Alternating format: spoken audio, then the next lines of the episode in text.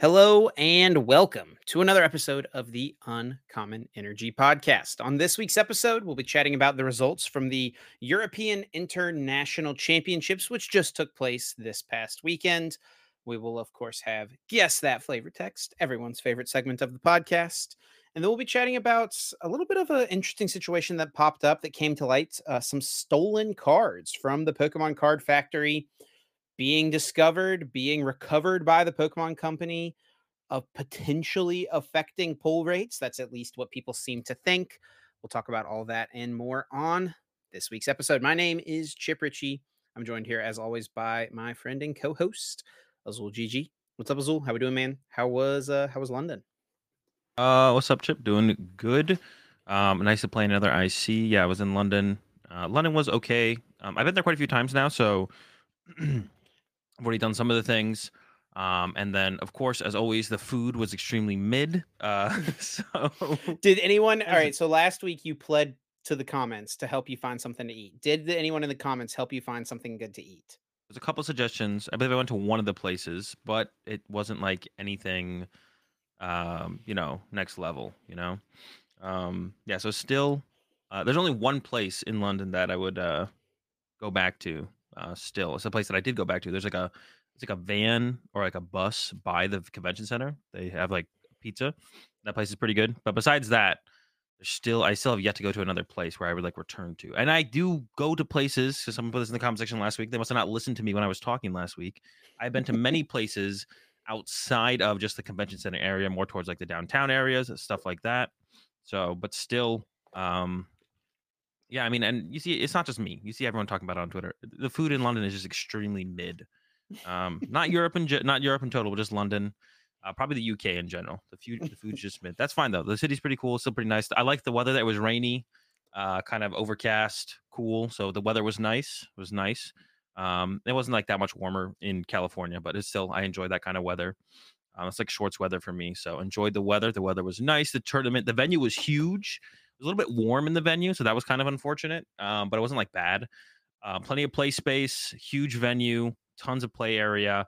They they messed up on the uh, the table numbers. Pretty like it felt like it was pretty bad. They like you know how they usually run it like lengthwise. Like if you have a length of ten tables in a row, it'll be table one on the far right, and then it'll be you know it'll go down all the way to the tenth table. Mm-hmm. Um, but it, their table setup it was instead of going long ways for the table numbers, it was like the short way for the table numbers. So like zigzagged. So it was it like was table just, one was sitting next to like table like 15 or something. Kind of, yeah. Like it would go stretch down, and then on the rebound, it would reset. It was bad. It was. So bad. it was, it was like table to... one, two, three, four, were all the tables on the aisle. Is that what what you're saying? No, it's it's harder to explain than that, I guess. But it was like basically, I didn't like. I never thought that. Uh, I, I, never considered that there was a way to mess up table numbers until EUIC. Because every other regional and IC I've ever been to, even previous EUICs, the table numbers were all done the same way, and it just felt fine. Uh, but go after going to EUIC this time around, uh, there apparently is a way to mess up table numbers, uh, and they did it. so I'm sure it's something they'll fix in the future. Whoever did the table numbers this time around will not be doing them the same way again because it I never thought you could mess it up. I didn't think it was possible, but it definitely definitely was. But yeah, I made day two, played the Sablezard. Um, had an okay day one, went in at 612, which is nice to have that extra point over just going in at 621. And then yeah, day two didn't go super well. Started off with a win, but it kind of went downhill um, from there. But uh, how was uh, I did you tune into the stream at all, Chip, throughout the uh, throughout the weekend?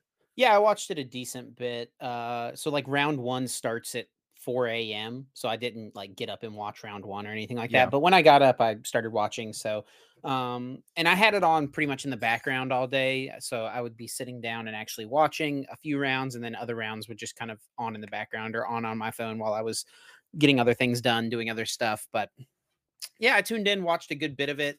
Uh, we got to see some pretty interesting decks. It seemed like I think they did a pretty good job overall picking the matches and stuff like that. So shout outs to all the casters. Everyone did a great job. Um, yeah, it was a blast to watch, get to enjoy the stream a little bit, and uh, we'll talk a little bit more about like the finals and stuff. But uh, were you? Did you watch the finals at the venue, Azul, or no? Did you watch I left. Really? Okay. No, I watched a little bit. I actually thought uh, Tord was going to win I did too. As I was getting onto my flight, game three was um, yep. started, and I was like, "Well, this looks terrible for uh, yep. Alex yep. here." but, um, but yeah, I think it's one of the better. I, I, think it's one of the better finals from a major in like recent memory for sure. Yeah, it was a really good set. Just uh, uh all three games, honestly. Like I think it really kind of dictated how the matchup can go. Mm-hmm. Um, mm and it, I mean, it does feel close. Like either player can definitely win. Alex maybe has a slight edge with the Vulpix and stuff, right? But um, I mean, he didn't have it in game three, found a way to win still. So it was pretty yeah. wild. I definitely plan on going back and like rewatching it all. I'm gonna do like the the VOD review of uh UIC. Now that we have like a new format, it feels worth it to VOD review again because I didn't do the last couple major events because I was like, oh Lugia, mirror again, let's go, dude. I but, think uh, we had it was bad. I mean, for so many regionals and stuff, we tried to avoid the Lugia mirror match mm-hmm. a, a, decent bit. I mean, we would have it on every once in a while, but we tried to avoid it just because it, has been so played out at this point, right? Yeah. Um, but then it kind of became we were just featuring Lugia versus Mew a lot, and yeah. because like those are the two two of the more powerful decks two decks that are really popular amongst the top players and so i i mean probably like 30 plus percent of our stream matches at some of those last regionals were just lugia versus mew matches. Yeah you couldn't really avoid like even if you try to avoid lugia mirror specifically you can't avoid lugia itself. Yeah, like, yeah. it's it's lugia versus lost box or lugia versus mew or lugia mirror. Yeah. Um, is bound to be on the table most of the most of the games. Yeah definitely. But uh, yeah, so we've talked a little bit just about what Azul's trip was like to EUIC. We'll chat a little bit now about the results. And I guess before we get into the results, we'll talk a little bit about the meta share, what ended up being popular on the day, what ended up being popular in today number two. But even before we get into that, Azul, why don't you just kind of fill us in on how you kind of approach this tournament? What did your testing look like once you got to London? I know most of your testing, like from when we talked last week on the podcast, it was really late Monday night for you. You hadn't really felt like you'd done a lot of testing yet. Um, yeah. But I imagine the next few days were just full of games and full of discussion and full of you know trying to figure out okay what are we doing for this format. So what what did that process look like for you guys? Did you go through the gauntlet of all of these decks? Consider playing all of the decks, or I don't know, just general. What what did the process look like? Um, I mean, we played through a lot of the decks. Um, I made sure that we kind of wrote off a couple of them immediately because I don't think they're very good, and I don't think my opinions really changed on that. It's like Miraidon and Lost Tina, I think, are still terrible decks uh, overall in the meta. They're, they're, they're, I think Tina's actually just a terrible deck. I think Miraidon's a very powerful deck, but I don't think the meta's right for it. Uh, we did see one get the top eight, and we'll talk a little bit more about that later. But I still don't think the meta's right for Miraidon. I think Lost Tina is just a terrible deck. Uh, Miraidon's actually a very powerful deck. It's kind of like Mew, where the meta does not feel quite right for it. Um, so I made sure we didn't like waste any time on those. The Sable Zard is actually something that I thought of literally before rotation even happened. Um, and I kind of just been like sitting on it for a while. I didn't play any games with it because I knew it was probably just good. And the question would be, would it be good enough? I had mentioned it to like the group a little bit, uh, mm-hmm. uh, but no one really put, we didn't put any really time into it until the event actually happened. But yeah, I, I had like thought about the whole process of uh, the whole idea of uh, Sable Zard could be good. And then once I saw initial Lugia lists and Guardy lists, it's like, okay, well, you can just Mawile win the game against them uh, with Pidgey. Um, so I had that in my, I had that in the back pocket, like since rotation was about to happen. Uh, once I saw the initial lists for everything, so um, kind of just sat on that, and then that's kind of everything else. Like we went through Guardy, we did some Guardy games. We tried to make Guardy feel good against Lost Box, which we just weren't able to do. Otherwise, Guardy probably would have been what we played. Um, and like I even mentioned last week on the cast, I felt like Guardy, if you just played a Guardy list and you're like, all right, screw the Lost Box matchup, I'm just going to play a Guardy list that is as consistent as possible for everything else. Uh, it's probably a pretty reasonable play, and that's what we kind of saw Tord did, right? Zero techs for the Lost Box matchup. You could maybe, maybe say the the Penny's probably pretty strong against Lost Box, and so is the, the Cresselia in there too. Um, well, yeah, Cresselia's coming kind of like a Cresselia's not that good against Lost Box. It's yeah. like it's just something to attack with, but it's a good. still still played well. the Manaphy in the deck as well. Yeah, of course, yeah. So, um, I mean, we did some stuff. We tried to make Guardy feel comfortable against Lost Box. We weren't able to do it. Uh, we got pretty close uh, with a couple different ideas.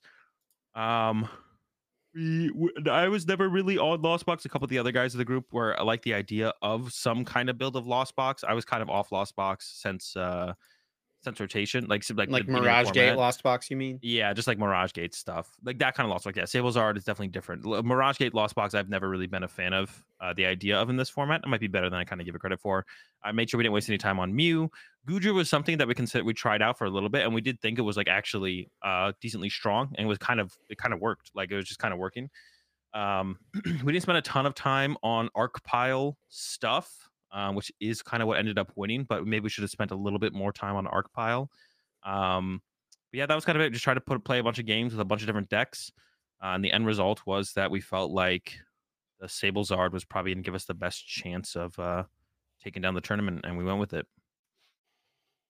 Yeah, and uh, yeah, I think I think this deck seemed pretty good. It was kind of interesting. You talk about the Mawile. You identified it pretty early on, like, oh, this card is really really good, and we talked about it as well. You know, you thinking that the Mawile was pretty good, and then in the weeks following, we started to see a little bit of things popping up on Twitter, people posting pictures of the card, or you yeah. know, people were playing it in their decks in the limitless tournaments online and stuff like that. So people kind of did that scare you a little bit uh, when debating to play a tech like that as kind of being your main answer to things like Lugia and Guardy. Um, whenever it's kind of like becoming a known thing, and we even saw people respecting Mawile, right? Like people like Tord playing the Penny plus Pal Pad in his deck. Yeah. Um, I would say I don't think it really scared. Um, so I mean, for the Guardian matchup, you don't need it. Um, it's just sure, a nice sure, sure. addition. But especially against like Klefkis, it's really good. Like your route against Klefki can be like. Um, this actually saw something we saw something we saw a little bit different in Pedro's list. Is Pedro played the mill tank to try and stop like the Hatterene or the Reggie Lucky hit and run. Um, you can set up the mill tank to actually kind of stop that. Um, we didn't really think about that at all. Um, but you can also kind of do the same thing with Mawile into Sableye. You go Mawile, trap the Klefki, and then retreat to Sableye. Sableye KOs it with Scratch. Yeah. Um, so you can do like that little combo or something like that to get around them. Scratch. Uh, but I also just think like uh, Klefki Hatterene is just like bad. like our like Klefki's in Miraidon might be okay, but I think like Klefki Hatterene in Guardy is just bad. So um, that's another thing where I was like, okay, I'm just kind of fine losing to that because I don't think those kind of lists will do very well because I think it's so clunky. Um, but the uh, yeah, seeing people like kind of like catch on to Mawile before the tournament was kind of unfortunate, of course. Would have been nice if no one had caught on to it.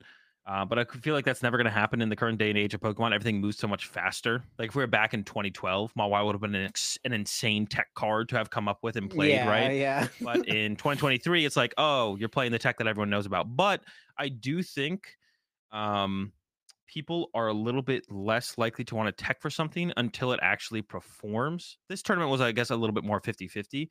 Um, but I think now that Mawile has performed, we saw Pedro in top eight with it. We saw uh, we saw people proving that they played the card. It's like if there's no proof of people playing the card in a major tournament, then people don't really want to tech for it, kind of thing, you know? Right. Like the deck has to do well um, for people to actually want to put the tech cards in. But now I think we will see it be added. But yeah, I think um, the hype itself wasn't enough to really change everyone's mind. Like the first two rounds I beat in at UIC was two Lugias that didn't play a a switch card. Like I just beat them with Mawile. so did you always just approach the games in those instances of like I'm going with Mawile until they show me an answer and I'm just committing to basically this? have to do that. Yeah, because if they show you the answer, they can just mill you on that turn with T-Tar. So they can literally just win the game. I actually did the person I played against who did have I played against another Lugia who I did end up tying. They did play an escape rope. Um but they played it poorly because they they could have just decked me out, but instead they waited until uh, they could just do the combo, and then they went like escape rope their Lumineon, send up their T-Tar, collapse Stadium away their Lumineon, and then mill. Uh, or then they went Judge Mill instead of just waiting until I had one or two cards in deck and then just milling yeah. out. So, and I actually had a chance to draw into a combination of cards that actually would have won me the game. I could have re-looped them with uh, Echoing Horn because they had the Lumineon in the discard pile now, but I didn't draw the combination of cards, so they messed up on that. But I ended up losing that game anyways because it's really hard to recover from that when I'm not like putting damage and play the whole game or setting anything up. I was still like using Colress, but like my board was very underdeveloped. Uh, and then they had already like drawn it, uh, been up a prize card or something. So it was really hard. It would have been really hard for me to come back. But then game two, I just kind of beat them by attacking, which you can do. You can just beat the like the Lugia matchup is still pretty close, even if you don't trap something and win with Mawile. It's just like the Mawile play is nice to also have. Yeah, for sure. Um, yeah, I don't think it was like too big of a detriment to playing the deck. Was the idea that Mawile was kind of a known quantity or a semi-known quantity for sure.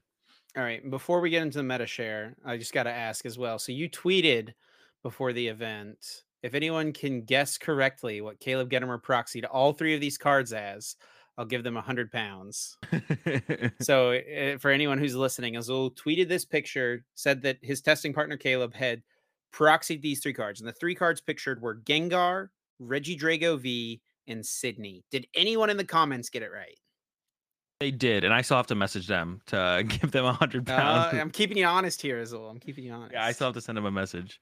But yeah, someone did guess them correctly. But I'm not going to say yet. Know? Okay. Well, no. So anyone else who wants to go to have a guess at it can go ahead and have a guess at it.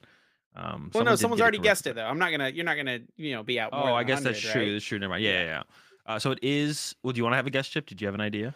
Oh man, I well now I kind of want to scroll through these uh these comments. I mean, I saw a ton of people were guessing like Sableye, Dragonite, and like boss or something like that. I, I saw that guess, I think, multiple times. But I think what people don't understand is that Caleb has so many cards. And also, you guys have played Lost Box so much. Caleb definitely has enough Dragon, or like there were there were enough Dragonite V and Sableye in the room that those cards would not have had to have been proxied, like for sure, right?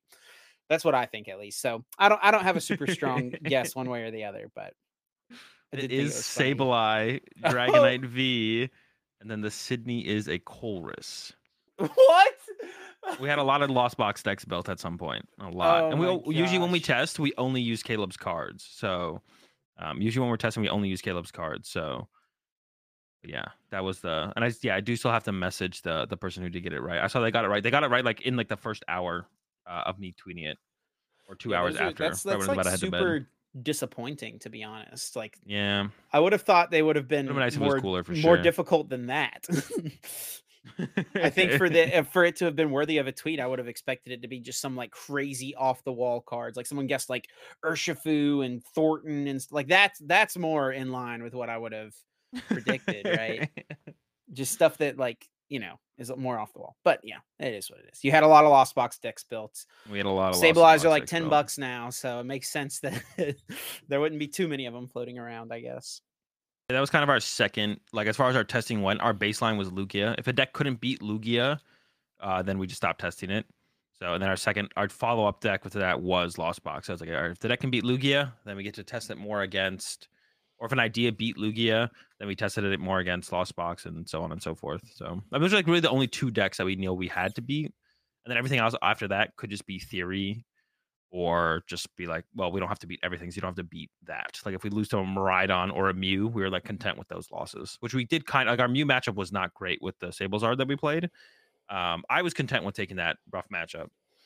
I can't um, believe you wagered a hundred dollars that no one would guess that those were the three cards. like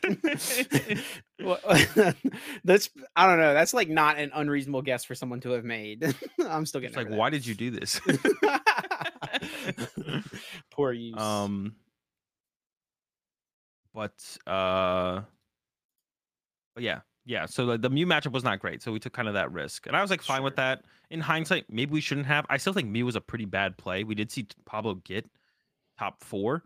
Um, I really like Pablo's list as well. I think Pablo had a really cool uh, take on the list or on the deck. Um, and I do think maybe like the fan of waves that Pablo played was also kind of like the the key to the Lugia matchup, to having like an okay Lugia Bruh. matchup. But we can talk about that a little bit further. Yeah, we'll talk about it a little further. I sent a list in our Discord that was like three cards different than Pablo's list, like a week before. I, mean, I still wouldn't play. I still wouldn't play okay, okay. Sure, sure, Mew. Sure, it doesn't matter what kind of list you sent. You could have had four fan waves in there. I still would have been like, no, that's all right, Chip.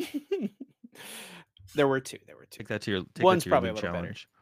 Uh, yeah, to the league challenge. All right, well, let's yeah. move on and let's let's talk about the meta share for the event, what decks were popular, what people decided to bring to the tournament. And I don't think this was too much of a surprise, but in day one, Lost Zone box was the most popular deck. Um, I probably assume that this groups together both Sableye Charizard and Mirage Gate builds. I don't know if they're separate or not. I would have to actually ask someone maybe, but um, yeah, Lost Box being most popular. And honestly, just Comfey engine decks dominating the tournament because it was Lost Zone Box, Lost Zone Giratina, and Hisuian Goodra V Star, all three in the top six.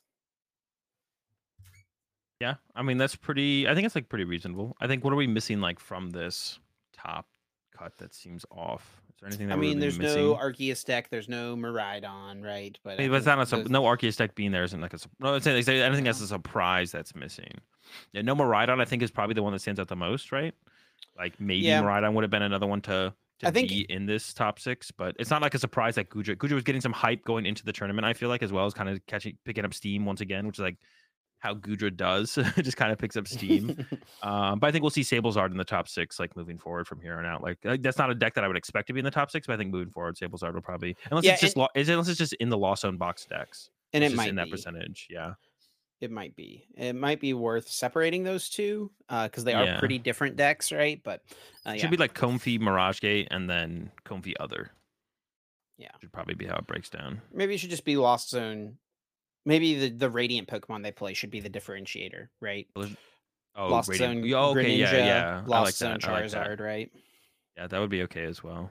I think mine's a little bit better, but and it. then uh Lugia being the second most popular deck, it's uh not something we've ever seen before on one of these graphs. Lugia Archeops being in the Yeah. second place, not the first place. Obviously, post rotation things are a lot different. Lugia proving though that it is still very strong and it was still a really popular choice overall in the tournaments.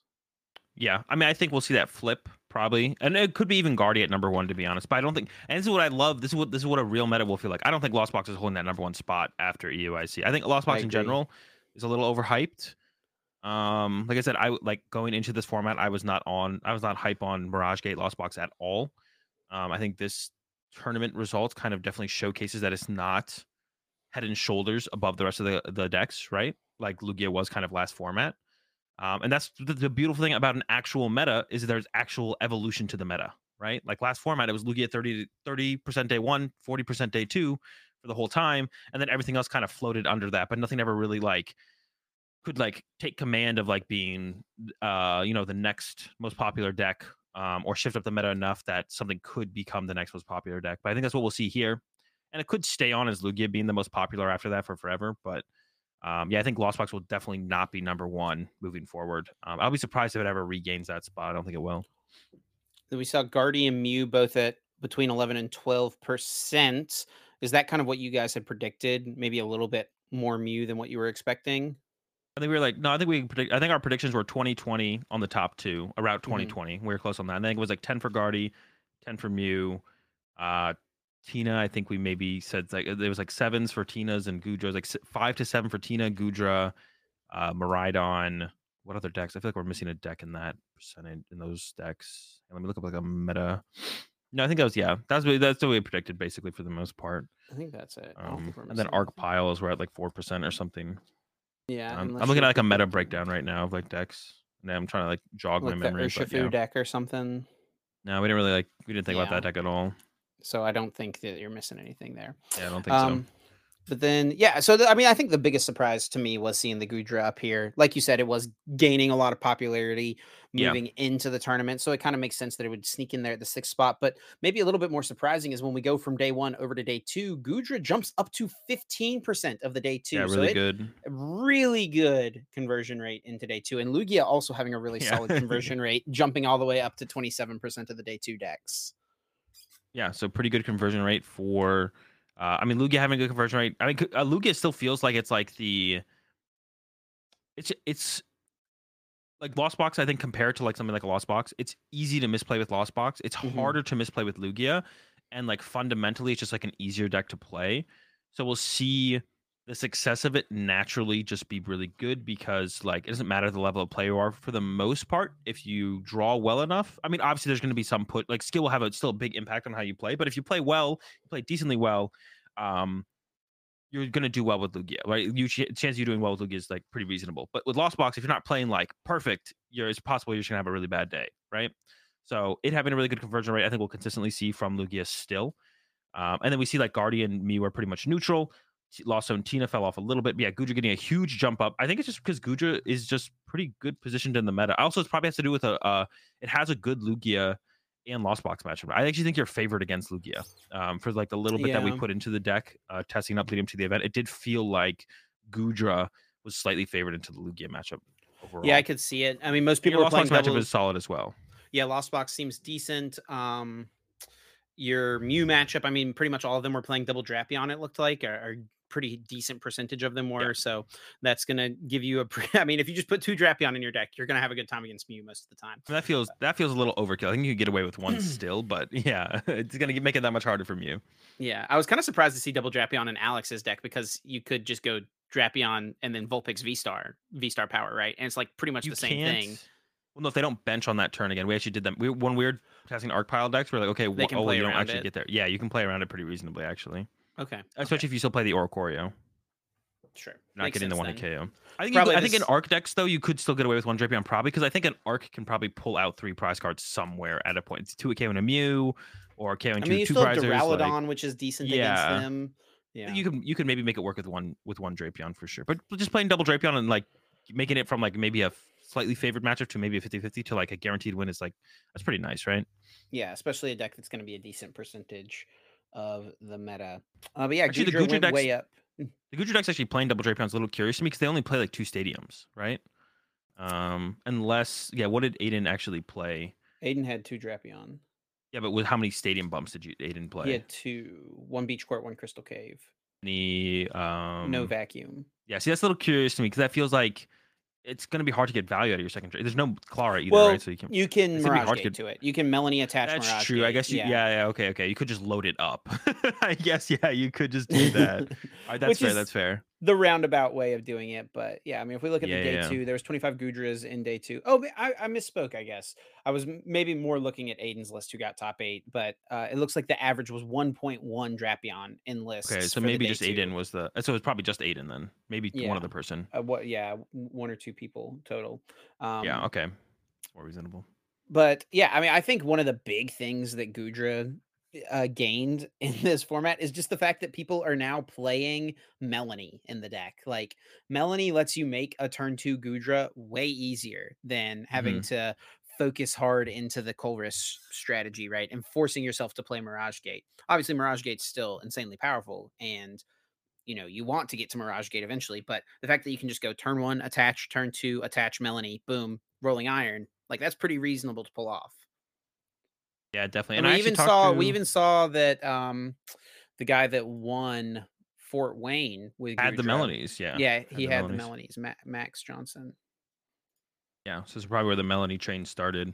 I think it makes sense. I was a little bit skeptical about that kind of uh split of like Gates and Melanies and being like, well, shouldn't you just play heavier for your lost zone build up? It's like then you just get to your gates. Um I think the flip side of that as well, having the access to Melanies just gives you more. And then it's like on the flip side of that, well, what if you just played heavy for Melanies? Like, why do you even play Zone stuff? Right? What if you just melodied? But then it's harder to build up your follow up Dragon uh Guja. So I think actually, yeah, I think the combination of Zone plus Melanie does provide a really good uh balance to uh, getting Goodras out up and out consistently, and then going into your follow up Goodra. Yeah. Uh, one thing I will say definitely is like stop playing. I've seen, still seen a couple people playing two Goodra V. Stop doing that. Just put the third Goodra V in the deck. It's ridiculous.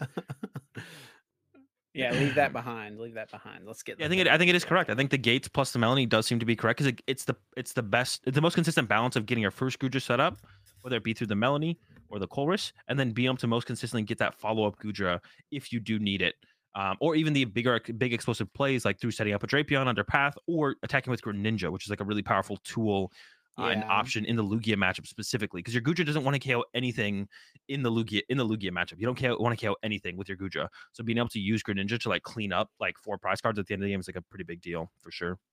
No, definitely makes a lot of sense. Yeah, Goodra. I mean, I think moving forward, we could even see Goodra in day one be like third most yeah. popular potentially. Like, I, I don't know. The Guardian matchups. I think the Guardian matchup is pretty bad for Guja, but maybe. Yeah. Maybe. Um, also, another thing as far as playing against Guja goes, if you're playing uh, Lugia, put your V Guard energy. I saw a couple people do this actually at at the tournament when I was sitting next to Lugia versus Guja. Put your V Guard energy on your T-Tar. Because then Guja can't KO it with the choice belt. Powerful that's, tips. That's pretty smart. That's pretty smart. Yeah. free free coaching from Azul. He normally charges for that information right there. Yeah. to put you to put your V guard energy on the Pokemon so it doesn't get KO'd. yeah. Yeah, good tips, good tips. Well, yeah, let's just I mean, we've looked at the meta day 1, day 2. Let's look at just the results. And starting off with Alex Schemanske getting the win with Arceus Duraludon. First off, big congratulations to Alex. I think we've you know, we've talked about him on the podcast in the past. He's someone who has gotten second place a lot partially in part thanks to Azul for several of those times getting second Do what place. I can. um, but everyone knew that Alex was a great player, and it was just a matter of time before the cards were going to fall in his favor. He was going to get a major tournament win. He did win the Players Cup four, which counts for something, but I think yeah. people people obviously put the most stock in the IRL events, and uh, Alex was able to finally take down an IC with an anti-meta deck, which is super interesting as well because usually these major tournaments, like the first tournament of a new format and especially a rotation, the lists we see do the best are just consistent versions of whatever the best one or two decks are, right? Yeah. But like Alex currently played Alex played an anti-meta deck, which is really risky going into a tournament when there's not real results to build off of. Obviously, there is still going to be a meta. There's still people talking, and we do have some online events, right? Um, yeah. But I don't know. I mean, I think it's a little bit of a risky call to want to roll up with an anti-meta deck like this, but it paid off big time. Alex Schemanske getting the win. Yeah, I think I think that, But that's another thing I think leading towards. We I talked mentioned, talked about this a little bit. I forget what I mentioned this around, but like just the development of everything happens so much faster in the current day and age. So like you knew kind of what to expect, um, and we even saw. I think something that wouldn't have been predictable that we did see develop a little bit was people like including stuff like their own Duraludon in Lugia, and we saw yeah. like the Single Strike Urshifu in Lugia as well. Um, and I'm sure if Single Strike Urshifu was staple in Lugia, you probably couldn't have played this deck specifically, right? You probably would not have played Arctur. But maybe maybe the matchup is still close. That's something that I would have to personally test. But um, yeah, I mean the, the, meta evolves so fast, and we have these all big online tournaments, like decent sized online tournaments, to kind of play off a little bit for sure. As like as far as meta development goes, um, that you could get a pretty reasonable uh, read on the meta. I feel like before it actually before the before these tournaments happen. So yeah, it's not too too big of a surprise for me for sure. I don't think it's like too big of a surprise, but um, yeah, Alex finally getting the dub took him a little while, but yeah, everyone was kind of just it was kind of just like a waiting for it to happen. It definitely is going to happen eventually. Now I think it's Grant is officially the person with the the most top eights without a major win. So yeah, we'll see. We'll see if he can pick it up at some point. what if that's like the you have to hit 13 top eights before you actually get to win a tournament? So now Grant has to get a couple more. yeah, Grant is a, just a couple away. Um, but yeah, so Alex was able to take down Tord, which the fact that Tord was even playing in the finals is incredible. Obviously, mm-hmm. he's won four ICs. This is actually his sixth IC finals that he's played in. A lot of them. He got second place at NAIC in 2018, the year Stefan won. I believe it was 2018. I mean, 2019? No, 2018. You're right. You're right. Yeah, yeah 2018. 2018. His Zoro control deck, right? Um, so yeah, I mean, congratulations to Tord, just further cementing himself as one of the best to ever do it and playing Gardevoir, the new archetype, the new deck. So, I mean, he's someone who played Lugia pretty much the entirety of last format. Obviously, the power level of the deck went way down with rotation, and the potential for Gardevoir is super, super high. And we know Tord loves trade, right? He won multiple majors with Zoroark GX. So I think him getting a chance to say refinement or maybe, I don't know. I wonder, do you think Tord said trade or refinement whenever he was uh, discarding cards? Maybe nothing. A lot of people don't say anything. I don't say anything. That's I would true. just like tap the card on my Kirlia and then put in the discard pile. so maybe nothing. but yeah, Tord getting second place with the Gardevoir. What'd you think of his list? Uh, it was cool. I mean, I think it was like, like like I even mentioned on the cast last week. Like I feel like Gardevoir like kind of disrespecting Lost Box was almost the way to go, and I feel like that's what Tord kind of went with here for the most part. I mean, like like you mentioned, uh, or even I mentioned the Collapse Stadium is there, the Penny is there, which are both like reasonable tools against Lost Box. The Collapse Stadium is definitely I would say better because you could like pick off like one of your own damage guard EXs against Lost Box or something. The the Penny's like meh because like they're usually one hit KO in any of your basic Pokemon anyways. Um, that's the idea. And then besides that, you you have the Roxanne in there. Like you said, the Cresselia can be a cool tool. The problem with the Cresselia in the matchup is like they're usually like if they're using Sableye, they're KOing the Pokemon.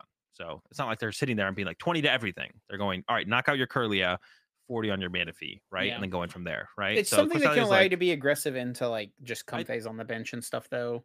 Yeah, I think the, the more power from it comes from the 110, from the, the just having that er, the was it lunar blast? Is that the name of the attack? Yeah, I think that's like where the most power because then you don't have to Zacian in your active. Um, it gives you like a way to be a little bit more aggressive early without putting a potential two prize in your active after you've already put like six damage counters on it or something. But Zacian's also a really good tool for the early game uh, as well. Um, so the, and then yeah, the, there was the rare candies in here, so you actually have the uh, potential for like a turn two attack, um, specifically, yeah. which I think is like a pretty important thing to have in the lost box matchup as well. Is like to be able to attack turn two potentially. It seems like most lists were going with three rare candies coming into the tournament or zero rare candies. And you were yeah. talking last week about how you liked zero rare candies. And I think Tord kind of found the happy medium here, right? Two rare candies with kind of the idea that you're going to play one in a game, right? Is, yeah. is kind of the idea. And having two gives you a reasonable enough chance. Like, I mean, if you get a couple Ralts down turn one, you're going to get a few refinements in. It's reasonable that you'll see a rare candy on turn one or turn two, excuse me. So you can get that turn two Guardy. Um, the big standouts to me in this list that are really differentiating from what people were playing coming into the tournament is that Tord only played one Shining Arcana Gardevoir. He had two Zacian V, which was, you know, maybe not the craziest thing. Uh, eh, that was kind of, you know, some people played one, some people played two. I was kind of getting um like I felt like getting hyped up. Yeah, I agree. The UIC was the double doubleization. And then the Lumineon is kind of the big card that was that pretty much yeah. no one was playing that I saw uh, coming into the tournament and Tord. And I think Robin as well played the same 60, right? And got yeah, I think 64, so. top 32, top 32. So yeah, uh, obviously, I mean, I, Tord is a pretty great player, pretty great deck builder as well. I think this list seems like a like a pretty solid one all around. And if you're wanting to start with Gardevoir, this seems like a good place to start. Yeah, definitely. That is the sketchiest thing for me. Actually, now that I noticed it, there's no rescue carrier. I was a huge fan of the rescue carrier, um, and it's not even for the lost box to mat- match up so much. It felt like it was more strong against. Um, you had like a slow start against like a Lugia or something, and they started boss picking off your Ralts and Kirlia pretty early on, pretty aggressively. It's when like the rescue carrier felt really, really good, or like an unfortunate escape rope or something. But if you usually open up, like if you don't prize a Ralts and then you open up pretty aggressively, um, which is not too hard for the deck to do. Like the deck can usually get out like four to six basic Pokemon turn one pretty reasonably. You can usually push up, you know, like Greninja or something to take to get KO'd as opposed to losing a Ralts on the turn. So definitely something worth testing out as well. But yeah, I, when I did play with the rescue carrier, I found the rescue carrier to be feel extremely strong. So that's like the biggest thing that I feel like is missing. That I was something that like I felt like was uh really really good for sure. Um, but I think we'll probably see moving forwards instead of Penny, we'll probably be seeing Escape Rope in uh, in this deck to deal with the Vulpix moving forwards. Because um, I think that's all you really need, right? Once you include the Escape Rope, you kind of auto win the Vulpix uh, matchup. I guess with only one boss, it's still a little bit weird. Um, because the idea yeah, that's probably that you... the other thing worth mentioning is that he did only play the one boss. Yeah, only one boss. Usually people were playing like one boss, one Serena. Um, but yeah, I think like moving forward, we'll see people add the escape rope to deal with the Vulpix V Star. I think for sure.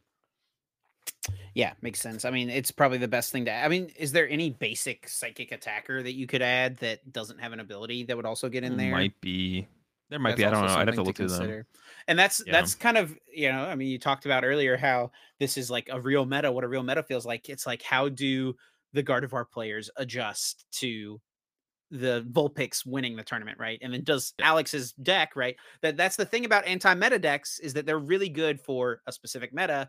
Moving forward, they're a lot weaker, right? Yeah, I think we'll still see some people play them and try to make them work, but I think uh it it'll it'll it'll be one of those things where I'm trying to think of a good example. Oh, it's like Decidueye.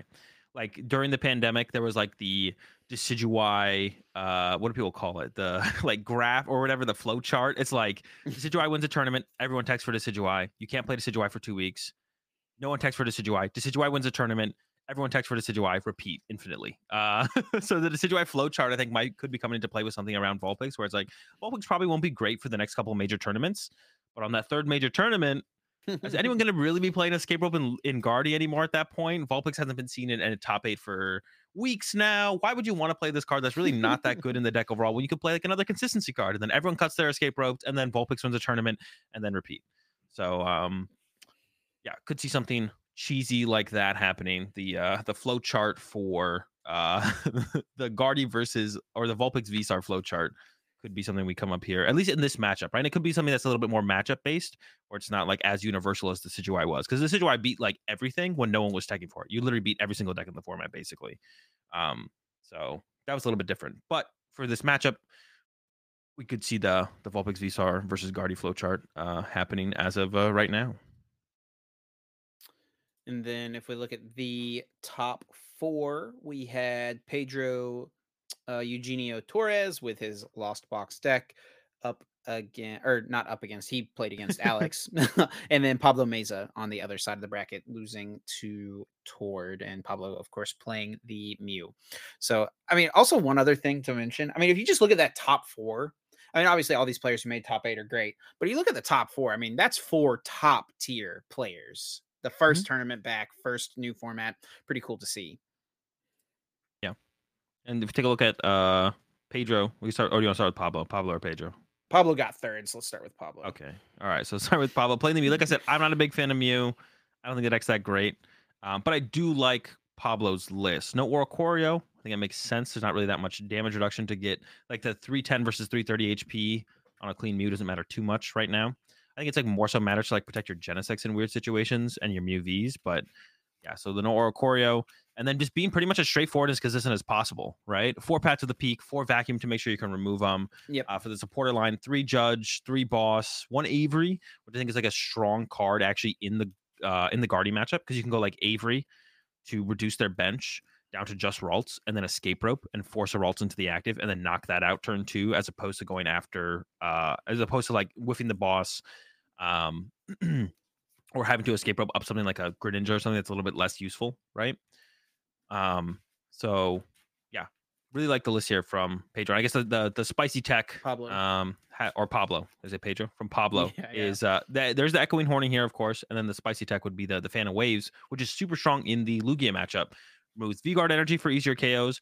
Also removes the gift energy, which I think is its strongest um attribute. Is like if you get KO'd by a T-Tar and you know it's got single strike, single strike, V Guard, gift, you can Fan of waves the gift back to the deck, play the Roxanne, KO the T-Tar, and then hope they didn't get a research off the Roxanne. And if they didn't, then they might not be able to set up their second T-Tar as cleanly, yeah. uh, and that could just be the end of the game for them. Yeah, I'm a, I'm a big fan of the fan of waves. Uh, seems really good. The Avery is really cool tech in here. Avery's kind of just one of those cards that seems to pop up every once in a while, and in metas like this where I mean, it, specifically against Gardevoir, it seems really strong. But I mean, in the Mew mirror, it's probably yeah, pretty mirror. good, right? Um, yeah, before you Roxanne, if you can hit up with an Avery first, just start to work on their Genesects. Against stuff like Goodra, it's probably pretty good as well. You can do stuff like Avery, someone who's trying to play around Echoing Horn, right? Avery and then yep. Horn, a two prizer into play that you can KO the next turn or uh, something like that. So yeah, I'm a fan of this list. Straightforward, consistent. I think Mew's one of the most powerful decks in the format, obviously. So just playing a consistent list of a very powerful deck. The four vacuum four path, um, very similar to that list. Like you played, uh, were you one of the first people to play four vacuum four path in Mew like forever ago, like six months ago? I Do you remember that? I did three and three, but I did copy a list that was in Japan. Like I initially just okay. copied a uh, list from Japan, but I think it was three and three. Um, Went yeah. super heavy on the control side. Yeah, as far as Mew as as far as control Mew can go, yeah. yeah. Uh, but yeah, I think if I'm gonna play in, I was thinking about playing in like the late night tournament, the one in the morning tomorrow. If I play in that tomorrow, I'm just gonna play Pedro or Pablo's. I keep messing them up. I'm just gonna play Pablo's. It's because we're talking about Pedro next. It's okay. yeah, Pedro on the mind. Yeah, um, and yeah. also I will say if you uh, have not watched Pablo versus Tord, it was a really good set overall. Um, but game one specifically, Pablo just I mean, it, it was really like a master class on how to play the matchup. I mean, he drew well, obviously, which is a good part of it. And then he didn't draw very well in game two and game three, which led to Tord obviously getting into the finals. Um, honestly, maybe it's better though that Tord won in top four. You know, I mean, I'm friends with Pablo and Tord. I'd be happy to have seen either of them make it to the finals. Uh, but just for like competitiveness sake, right? If Pablo makes it to the finals, it's just Pablo versus Alex's double Drapion, and it's, it's rocks rocks path Bray. yeah, yeah, that's what you got to do, and you got to just hope that's enough. But um maybe it's a little better that Tord just for like the competitive sense of things that Tord ended up getting the win. But I saw Pablo tweeted out that uh that he thought he threw against yeah, I, Tord. I'm kind of curious as well. I didn't watch that. it at all. I I so. didn't think he threw, and I'm, I'm I haven't talked to him yet to see you, exactly what he was talking about. Because then you just said that they he dead drew twice. I was like, how could you throw? He didn't dead draw. He just didn't draw super well. Okay. Um, it was just kind of like clunky. And in game two, he, um, I wonder if this is what he's talking about, where he he started a Mew and then had like Nest Ball plus VIP pass, and he chose to just get three Genesect, which I think is probably correct. but he then only had one Mew in play and then didn't draw very well off of his Genesects. And then he attacked with that Mew, and then eventually it went down before he could ever find another Mew V, and then he was just going to be mm. too far behind and conceded pretty much right away. So I yeah, wonder if that's tough... what he's talking about. And yeah, I agree. It is always really tough to to decide in that instance. Yeah, that situation comes up all the time with you. That's always a tough situation to actually break down as to which way is better. Do you get the triple Genesect now, so you get that like, potential extra card on the third Genesect, or you get the second Mew, which gives you like a cleaner, um, more stuff to do with potential card you draw into um, by having the second Mew in play. Yeah, so it's a tough so situation. I think he's probably being be a little curious, too hard though. on himself to call it a throw. Um, yeah, assuming that's what he's talking about at least. But I mean, it's tough to be in that high pressure situation and like, not high pressure. I mean, it is high pressure, but Pablo's obviously someone who's who's very. He, I, I would say Pablo is probably comfortable and he's been in those spots yeah. plenty of times, right? Mm-hmm. So I don't yeah. expect him to be someone to like fall under the pressure. Um, so yeah, I don't know. I, I think it's he's probably just you know he's a he's a tough competitor and he's probably just being hard on himself. Seems like it probably. And then we can um, move on. but now let's talk about Pablo's deck. No, you did not just say that. oh my gosh, dude! Oh, Pedro, dude, I actually did. now let's oh talk about Pedro's deck. So Pedro played the Sablezard. Um, and I guess I'll talk about like the differences between like what we played and what Pedro went with here. Yeah, his um, deck is pretty similar to what you guys yeah. ended up on. Probably like what seven to eight cards different, something like that. Pretty close. Yeah, actually, quite a few quite a few players who played Sablezard. Like we're all we are all pretty close.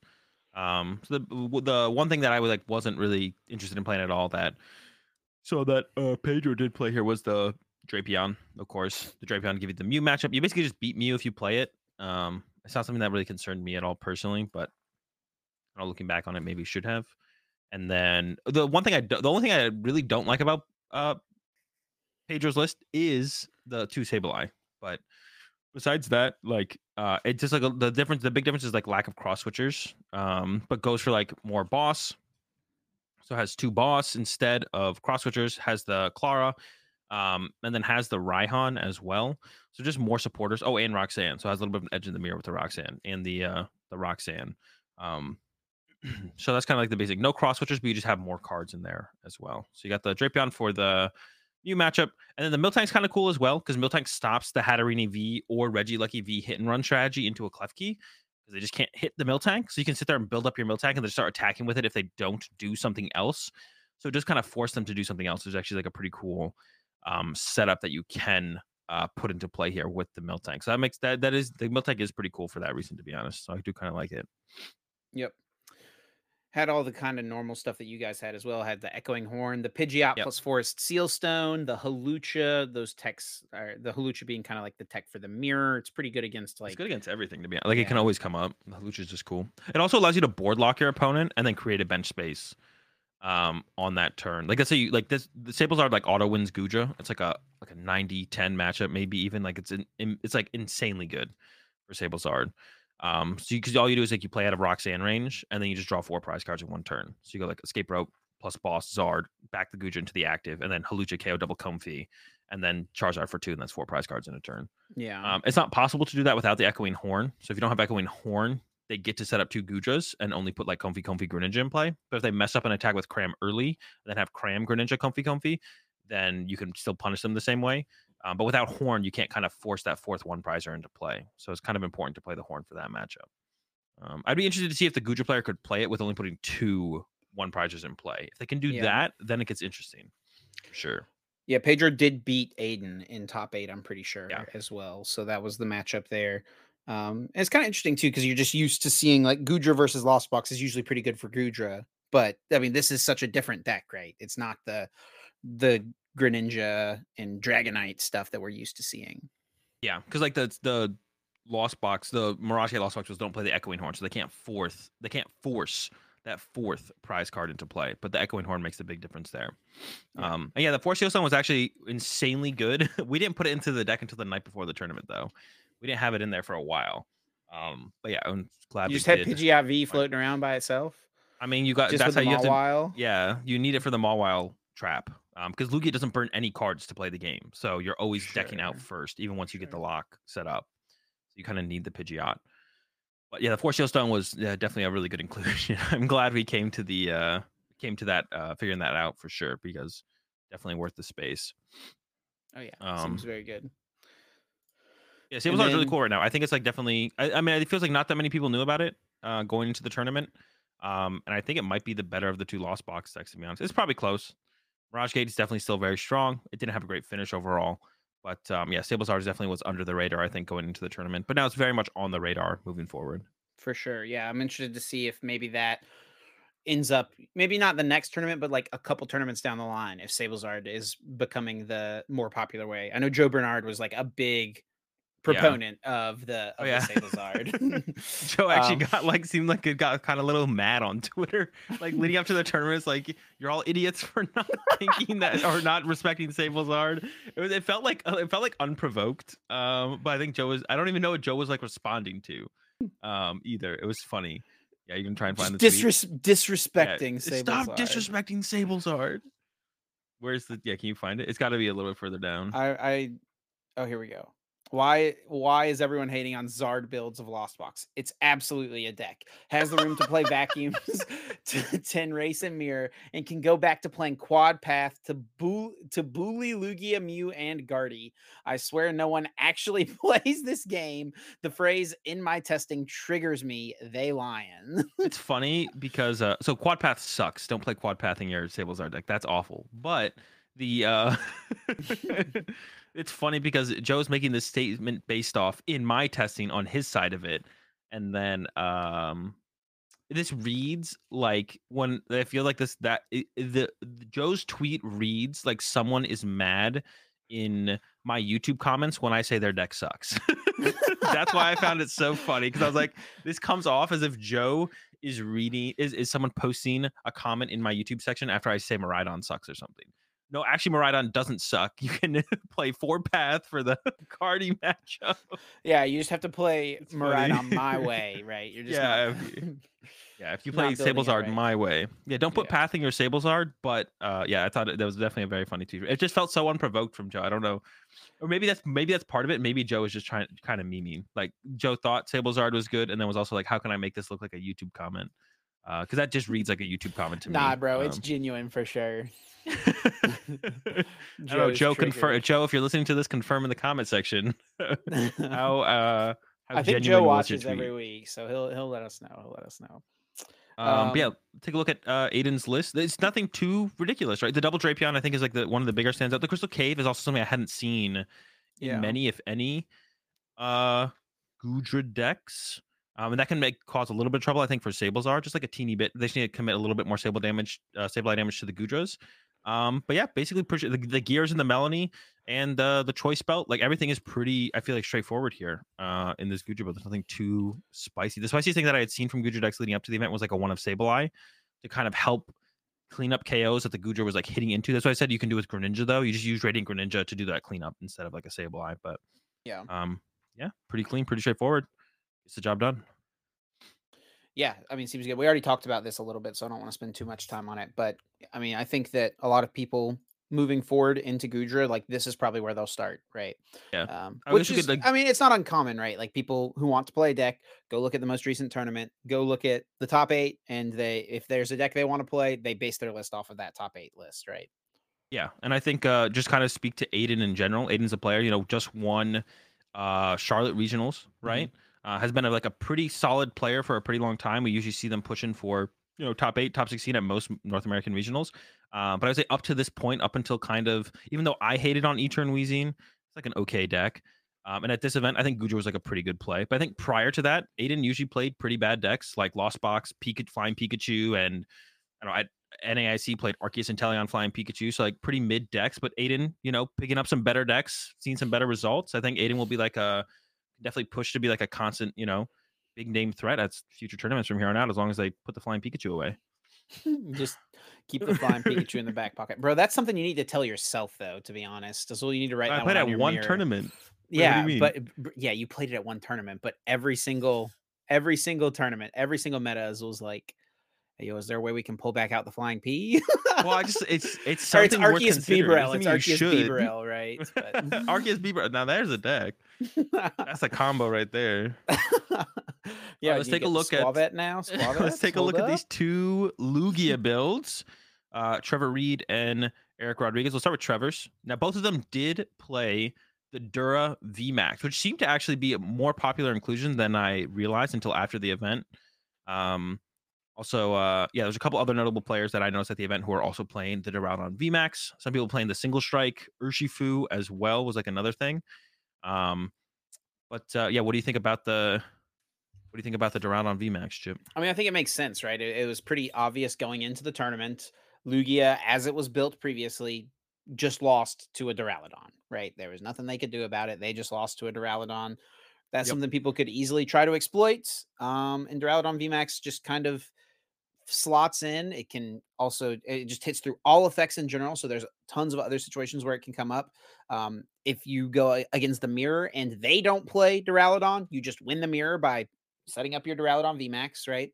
Um, and it's just overall like it's a strong attacker. It's got a lot of HP.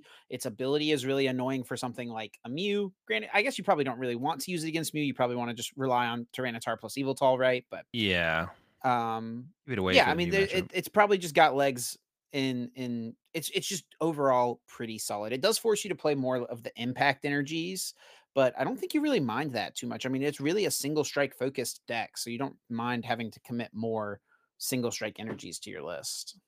Yeah, it doesn't definitely doesn't hurt too much. You do like lose out on the there's no regener- regenerative energy in this build specifically we see here, which is like whatever I guess. Um, but it's got the uh, got the gifts, got the uh, the V guard still, which is like the more important of the two kinds of energy I think as well. Uh, and yeah, with with Duraludon being an easy answer or an easy card to set up in the Duraludon uh, or against Lugia, it's also an answer against Duraludons against your Lugia build, right? so it does both things, right? like, oh, if you're playing against a Lugia player that doesn't play an answer to Duraludon, well, you just win. And if you're playing up against insert the a... Spider-Man meme right here, yeah. right? and if you play if you're playing up against a Duraludon deck that is using Duraludon against your Lugia deck, so that way they can theoretically get an auto win because Lugia usually can't hit through the uh, ability of Duraludon. Well, now you have Duraludon to hit through the ability of Duraludon, right? So it kind of yeah. gives like a safety net. It's like a really powerful attacker. Like one hit KOs Goodra. Like like Goodra, you just auto win now. Basically, you set up your Duraludon, you're like one hit, one hit, one hit, right? Yeah. Um. So it's really good against the Goodra. Really good in mirror. Really good as an answer to other Duraludons. Really good against Arceus decks. Like yeah, the Duraludon is is pretty sick in there for sure. It might become a, a staple moving forward. I feel like. Yeah, I expect to see that be the case. Something else Trevor had in here that a lot of people didn't is the double Lumineon. I think Eric also had double Lumineon, right? That was something everyone, that everyone plays double Lumineon. That's been a standard. That's this. That's been standard since day one. And in post rotation, yeah. For some reason, for post rotation, I was thinking it was one Lumineon in list, no. but maybe I'm, I'm, i might be tripping there. Everyone's been running the two. Okay, okay. Uh, but the the real card that I know for a fact, you can't call me out on this one. People were not running, but is it actually seems pretty good, and I like the theory behind it. Is the Thornton the one of Thornton in here? um, lets you be a little more skimpy on your attackers, and it's also um, out to something like Mawile, right? Yep. It kind of the works multiple out. ways. Yeah, there was uh, a couple players who at the event who were trying to make sure me and my group didn't know they had the Thor. And actually, I think Trevor was maybe part of their group for this tournament. Um, I'm not 100 percent sure because this looks like this looks looks super familiar or super similar to what they were playing. So Trevor might have been working with them. I actually don't know. Um, uh, Nathaniel Kaplan and Noah. I'm not sure if they were working with Trevor or not, but the list looked very similar. But they had the Thorn as well, uh, and they were trying to make sure me and my group didn't know about their Thorn because they knew we were playing them all while, so that they could catch us with us to beat it if we ran into them. And I said I actually was at the this same record. the same as... 60 as uh, Josh Fernando. Okay, so no, actually it could be the exact same. Oh no, so it's not the exact same. So it's pretty close though. It looked very, it looks very similar. It's very close to theirs because uh, they had the Thornton. You could probably find one of them in day yeah. two if you really wanted to. We could compare. Yeah. Um, I knew they were working with like a couple other players as well. I know it wasn't just them too, but um, but yeah, the Thorn, yeah, gives you the get allows you to create more attackers out of nowhere, and then also yeah, doubles as an out to Mawile, which is pretty sick as well. So it gives you all the um, gives you all the outs. Yeah, that's yeah, it. That's the other list. Nathaniel Kaplan, Leo uh Orozco, Orozco, and Noah right. Yoshida's day two lists all played yeah. the I think it looks like their difference is they had two Tyranitar still in addition to the Thornton. That's the oh, two TR over the Yveltal. Yeah, yeah, yeah. Yeah, no Yveltal. That's it. Yeah. Yeah. Um, and then yeah, the I was gonna seems good from no, I was gonna say seems good from Trevor, and then also we had the other Lugia list from Eric Rodriguez. Eric's actually a friend of both of ours, so I mean, I I was pretty hyped to see Eric in top eight. I'm sure you were as well. Um, he's been playing for a long time. He's a good dude. So yeah, congratulations to Eric on the strong finish. And he and Jose Marrero both played this list. Jose is a really good player, regional champion. Uh, they had the 2 2 Duraludon and also had Tower of Darkness in here. So no Mesagoza, which is, I don't know. I mean, it's a is pretty good in your Lugia deck, but also only a 3 2 Lugia. Yeah, that's true as well. That's true as well. I mean, they're kind of maybe just importing from uh you know uh, you know what it might be jose i'm gonna go find his deck picture jose always plays max rarity cards maybe he didn't have time to get in the third alternate art oh no he played the full art lugia v not even the alternate art come on jose bro we gotta step it up I actually, actually, it's funny. I talked to Jose about that before. He just likes to play his favorite art as opposed to the most expensive uh, one. I'm pretty ah. sure. So got it, got it, got it. But it usually ends up being the most expensive one. you can even see he's got the expensive T-tars in there too. Yeah. Jose is always blinging. Um, but yeah, this one feels. I hadn't looked at this list really at all yet. Definitely skimping on some stuff for sure. Tower of Darkness is something that I actually like. When I first like theoried a list of Lugia, I had four Tower of Darkness in there. But I didn't ever really test the four Tower of Darkness. But I could see that being better than Mesagoza, to be honest. Especially in a build like this, where you have so much single strike stuff that will be more excess, right? You'll probably run into situations in matchups where you don't need your T-Tars or your Yveltal or your Duraludons. Um, I mean, you got two two Duraludon, right? As well. Yeah, so, so, you have like a lot of extra potential single strike stuff matchup to matchup.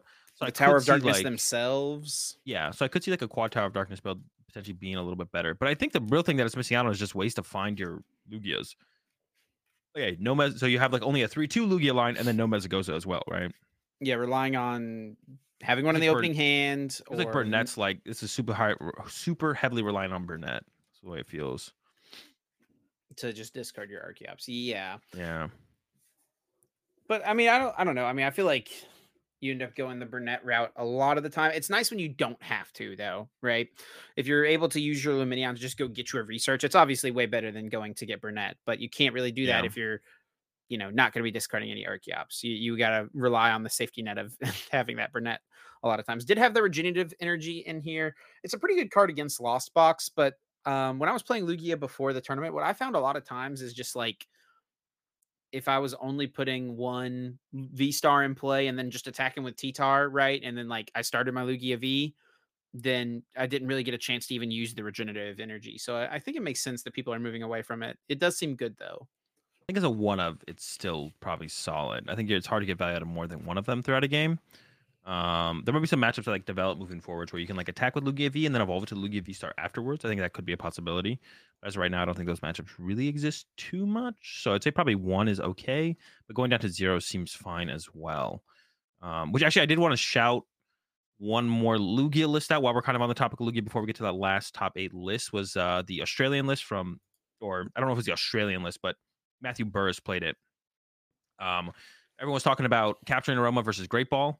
Well, Burris played four of each. So I just wanted to mention that uh, into as far as another Lugia list go. Another way to look at Lugia, um, maximizing consistency, it kind of feels like in this build. Four capturing aroma, four great balls, still has the Mesagosas. No, no regenerative energy as well, and a little bit heavier on the gift energy with four of those. So what's he uh, And then also playing? full four Lugia. No radiant Pokemon, so no Serena, uh, okay. no Nest balls. Yeah. Um, okay. Which I don't. I don't hate that trade off of Great Ball for Nest Balls to be honest, because sure, and he's got the four four V star as well. Yep. So like higher chance that you're going to see it off of you know see something you want off Great Ball, right? Yeah, but um, it feels like definitely max consistency. I mean, it feels like the gimmicks for Lugia were definitely the the bigger deal this tournament than max consistency for sure. So, but another way to look at Lugia, I thought I would bring that up because I thought the list was interesting for sure. Yeah, I had not seen this one yet, so definitely worth noting. And then the final deck to make top eight, and the biggest surprise is Miraidon, played by Robert Kinbrum. And this list, as well as was super interesting. There's no judge in here, and we've got four, or sorry, three Cramomatic. Not something yeah. I think I would have predicted going in. It definitely not. Also, an echoing horn. That's actually a pretty interesting inclusion as well. The echoing yeah. horn. Um, the four, four switch, cart, switch carts. Yeah. Yeah. It feels like that's for the Lost Box matchup, right? To like put the crams, the cram Sableye combos off getting knockouts and stuff like that. So I feel like that has to be for the Lost Box matchup. The switch cards in here do, Um, because that's like a lot of switch cards. One escape rope, four switch card, and three beach court. When you don't even really need to be switching, like retreating is just fine, right? For the most part. Um, it feels like a lot of switch cards. Yeah. Um, so yeah, super aggressive build, right? Like, and this is kind of where I was like leading towards with my Miraidon build as well. Just like I, I kind of said, fully screw the Lost Box matchup. I feel like the switch cards are in here to give you a chance. Um, but yeah, I was my list was like starting to develop towards something like this. It wasn't quite as aggressive as this was with the Cram-O-Matics, but like I had, yeah, I was a pretty high lightning count at 16. Um, we see them here at 15, and then like just trying to find research turn one and play it.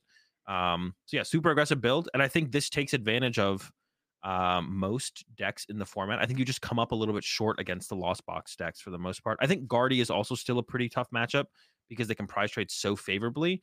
Um, but your goal there is just to try and be aggressive and hope that that kind of is enough to to beat the Guardy player overall. But one if Guardy sets up, you kind of always lose the prize trade. Is kind of one of the problems with this uh, with this uh, type of deck. Is like there's a couple couple matchups in the format, Lost Box and Guardy, where you can't really overcome the prize trade just by being faster than them. So yeah, I think the multiple switch carts as well can just be good to attack back to back turns with Miraidon, right? because you can yeah. switch into a lucky and then just retreat, right? Uh, where it's like sometimes it's easier to do that than set up a second attacker, right? Uh, and it also lets you it lets you bounce between your Raikous as well in order to yeah, get more fleet footeds off. So there, I mean, there's some play there. Um, and uh, in I think Robert was streamed twice in both of those games. Uh, he fleet footed a lot, drew a lot of cards off Raikou. I guess maybe that's the reason for the more than anything is to fleet footed for a for a card. Maybe that's I, it. Like more cards one. is better, right? More Maybe cards is good. Yeah, I guess. Yeah, I could see it. Um, yeah, yeah. I mean, good combination of both those things, right? Good in the Lost Box matchup. It's good for resetting your Miraidon if you get another attack off. I'm still not really that big of a fan of Miraidon, to be honest, personally. But I think, yeah, an aggressive build like this, I think you're you're looking pretty good against stuff like Lugia, uh, like Mew, uh, and stuff like Goodra as well. I would imagine their Goodra matchup is, is like fine as well. So like those kind of decks, I think you're you're doing pretty good against. But I still think you come up really short up against the Guardy matchup, the Lost Box matchup, stuff like that. So not still not a huge fan of Ryan personally. Um, but I don't know. Maybe I mentioned on the cast last week. Like, I wouldn't be that surprised if it made a top eight. We do see it making a top eight here, and I think let's take a look at. Actually, I'm curious now. Where was the next best performing Miraidon player? Seventy first, oh I think. Yeah, yeah, I think that's right. Pretty far down. Yeah, there they definitely there were five Miraidon in day two. One got top eight, and then the rest were 71st through 152nd out of 158. So Miraidon overall did not have the strongest. I don't know. I mean, I think if you get a top eight, it's fair to say the deck had a pretty solid showing, right? Um, eh, I wouldn't say so. I would say the the player, like yeah, okay, sure. I would. The deck didn't have a solid showing. The player and their specific build of the deck had a good showing, right? Like a deck having a good showing would be like I don't know if any deck had like that big of a standout of a showing at this tournament in general. To be honest, like um, I'd say maybe Arc Piles would be the standout deck for uh, kind of conversion rate plus how well they did would be the the kind of thing to look at. We see like one at tenth, um, from Michael Bergerac, which is the same list as Schemanske, I believe. I actually thought Bergerac was going to be winning this tournament once I figured out what Bergerac was playing, um, or at least like pushing for cut. Because I think Bergerac had was it came in at like seven one one or something like that.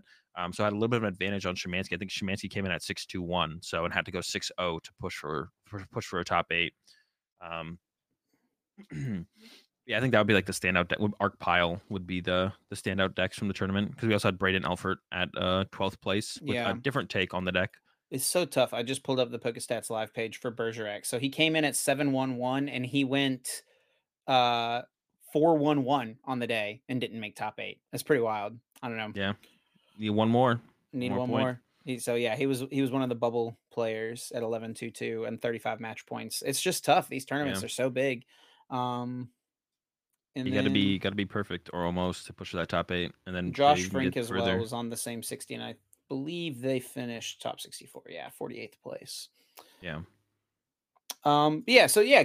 I mean, Arceus decks in general. Braden Elford as well at twelfth place. He played an Arc Flying Pikachu deck. That's a little bit different. Yeah. This is kind of um, what we were testing before the tournament. Was something very similar to this, and this is because I played against Braden uh, in a game on my stream leading up to the tournament. I was like, it made me think about the deck a little bit more. So we tested out something similar to the uh, similar to what Braden actually ended up bringing.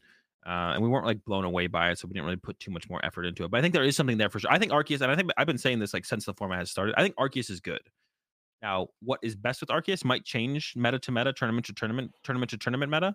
And that's the thing Arceus that's so cool about right Arceus, right? Like it's colorless, it's just super strong. Yeah. Um, on its the, the biggest thing, and you can put it with anything. The biggest thing is your Arceus V just isn't under as much threat as it has been turn two.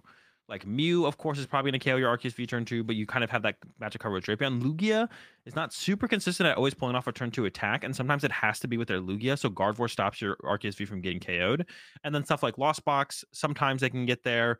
Um, stuff like Gardevoir's not KOing your Arceus V turn two very often. Like your Arceus Vs are just like a lot safer than they have been in, in like the last format. So I think Arceus is in like a pretty good um Arceus in general. What you pair it with is going to change, I think. But I think Arceus in general is in a pretty good spot. I think the last there's a, okay, hold on. We could uh, mention two decks we want to talk about. First, eleventh, yes, yeah, yeah. First is Tobias with the Inteleon Urshifu. We talked about this a little bit last week on the cast. Neither of us is like a super. I don't know. I, I think we were both like haven't played with it. haven't played it much. Yeah. yeah. But I think like recognizing like this is a deck that can just make plays. Like this deck can cool do deck. so much stuff, right? With the combination mm-hmm. of Alakazam, with the Yoga Loop, with the double gunner. Super cool deck for sure.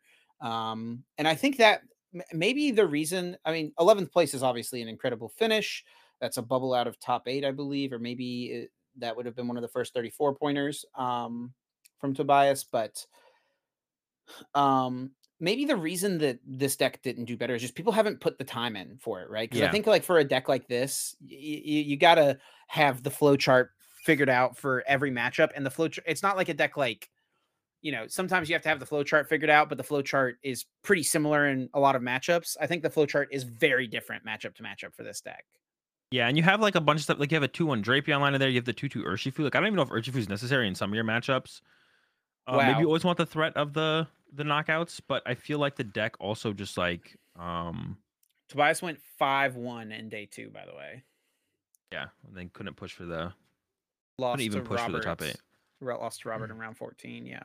Yeah, and that seems like a tough matchup, right? The uh yeah, yeah, even yeah. with the Urshifu stuff, I feel like it's just like a two prize trade off, and they're just getting the first two prize cards like every time. They're putting a lot of pressure on you very fast. Um, but yeah, I think a deck like this, like, I feel like this is this deck, like we kind of talked about the arc anti-meta decks, like you want to be able to know a little bit more what's going on in the meta. Maybe like that's what the Inteleon needs a little bit more info on in general, right? Like, I feel like you definitely want to take some L's somewhere, like even to Mew and cut the Drapion stuff to be a little bit more consistent. Robert's other one of Robert took three losses. One of them was to Lugia. I mean, you're gonna lose sometimes, right? Um, even if you think it's a good matchup. And then round two lost to a different Miraidon. yeah. so yeah, two so even with, yeah, even with losses. the Urshifu, Miraidon's pretty tough. Which makes sense. Like it doesn't matter that you can have the Urshifu for the one hit KO. Like they're just hitting so hard so fast. They're still keeping up in the price trade back and forth. So it doesn't matter if you have it. So um, yeah, this deck was really cool. I think we'll see more people spend some time now that there's like a good performing list from yeah. an actual major tournament, not just like people playing it online. I think people will start to put more time into this deck, and we could see it. You know, this is something I think we could see more from. I mean, I wouldn't be surprised to see one of these in top eight in Portland, to be honest. Um, yeah, definitely. And then we got a couple Mewtwo Guardies. You want to say anything about Mewtwo Guardy? No, I mean, I just I, that's what I was just gonna make note. Yeah, yeah, Mewtwo Guardy didn't place in top eight. We saw the best performing Guardy just be a straightforward, consistent build of Guardy from Tord. Um, but we saw a couple Mewtwo's pushing for top eight uh, overall. we got the Pedro Petrucci, who's been a top performing player from Brazil. Um, I think they got actually. I think he's number one Brazil right now. Number one yeah, Latin America. Top sixteen at OCIC and then top eight at uh, Sao Paulo as well. Yeah. So has been killing it lately. Um, played the Mewtwo Guardy, Philip de Sousa Sosa. Uh, yeah. Also with the Mewtwo Guardy. So yeah, still a good deck. Still a good way to play the deck. I don't know if it's better than uh, straightforward Guardy. Um, I think your Lost Box matchup, you have more options in, but is it worth the consistency trade off? Who knows? Uh, but I think, yeah, the, the last deck we probably definitely want to talk about Let's see what something else was. Of course, Sanders' deck. yep, that's yeah. Wow, it doesn't even fit on the page all at once. But uh, yeah, I mean, this is the guy that everyone's looking at whenever the tournament starts. What is Sander playing? You know, he's going to be playing some sort of control deck, and there's a lot of things happening here. A lot of different options. Two different energy types. There's an Ursaluna V. I literally went through my bulk today, my bulk Vs, and pulled out some Ursaluna Vs that I had set aside to just bulk off. I was like, okay, I guess I got to keep this one. Um, yeah, I don't know, a lot going on. Uh, so Azul, you played against Sander, yeah. right? So yeah, and that was a you got pretty to witness it firsthand. yeah pretty uneventful matchup for me. The matchup's pretty terrible for Sablezard because your energy your damage cap is so low because they're not drawing prize cards. I think like up against a normal Lost Box build with a Dragonite, it's going to be a little bit closer of a matchup. But well, yeah, when I can only do 12 damage counters with Sableye, it's almost impossible to beat the Penny Crabominable V, Crabominable V Mill loop that uh that they can set up. So yeah, the matchup is basically impossible for Sablezard. Um, I don't know how a lot of your other matchups actually play out. Um, but the idea of the deck in general is to abuse Penny. You see, there's three Penny in the list. There's a Team Yell's Cheer in the list. There's three Palpad. Penny lets you pick up a basic Pokemon. So the idea is you put something in the active that is annoying for your opponent to deal with. In this case, for me, it was literally anything that had more than 12 HP. And then next turn, you can Penny it up after they hit it and send up something else. Um, so one of the combos like that, uh, what uh, Sander was basically doing against me was like leave uh, Ursaluna V in the active. I'd hit it, then pick up the Ursaluna V or Ursaluna V, set up the Crabominable, mill two cards, repeat. Right. Um, something you can do, uh, kind of in general, if you need to take knockouts, though, is you have the Mimikyu V in there with the ability Dummy Doll, which is when you put it into play, it can't be can't be hit by any damage from your opponent's attacks by anything. Um, nothing can hit Mimikyu V. So you put Mimikyu V in play as your only Pokemon you uh, penny whatever your active is, you send up the Mimikyu V, you attack, and you put three damage counters on their Pokemon for how many prize cards they've drawn. So let's, if they've drawn five prize cards, you're doing what 150 damage, and then they can't do anything, and then you pension on the Mimikyu, and then you penny it up, and you repeat, and then you Palpad two penny back into your deck, and you just keep going until you draw your six prize cards, right? So uh, it's got the Shadow Rider V in there for the Mew matchup. Um, you got the Mawile in there for trapping stuff like Lumineons in the Lugia matchup.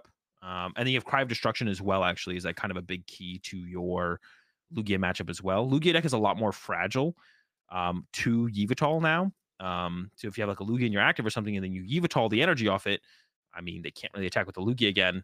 You can uh, you have a little bit more recovery with your single strike attackers, but not even that much. Like Yveltal is just like really, really good against uh, Lugia now. So and you can end up like Mawile trapping pretty much anything in that deck. Doesn't even have to be like a Lumineon or like the Serena. If they just like you could even trap Archeops. Like one of the plays you can actually do in like the Sablezard with the Mawile is you can like towards the end of the game, um, you can like trap an Archeops with Mawile, and then they put three energy on that Archeops and knock you out, and then you just like claw the while back, double cross switcher up the other Archeops, and then trap that, and then they don't have enough energy to attack with that Archeops. So you can do something similar in this, but you remove the energy with the Yveltal.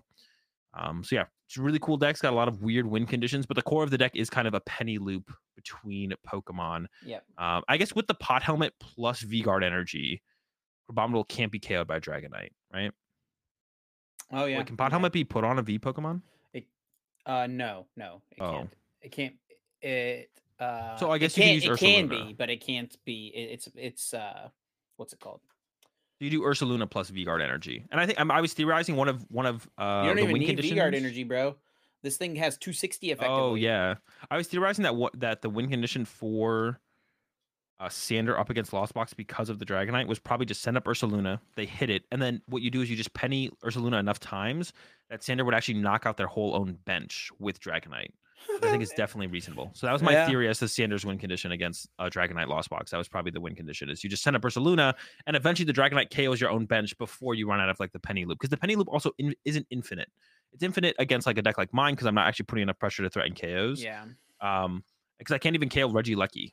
Uh, so you can set up the Regieleki, recover a Palpad, Palpad recovers two Penny, repeat. So yeah, the deck is uh the deck's super cool. And I think definitely could be something we see more people pick up moving forward because it seems like it has it's not super gimmicky based on your opponent not playing a certain out. It just seems like it's a pretty strong deck in general. I'm actually curious, could you pull up uh the live uh for Sander? I'm actually Yeah. curious to what Sander actually even lost to.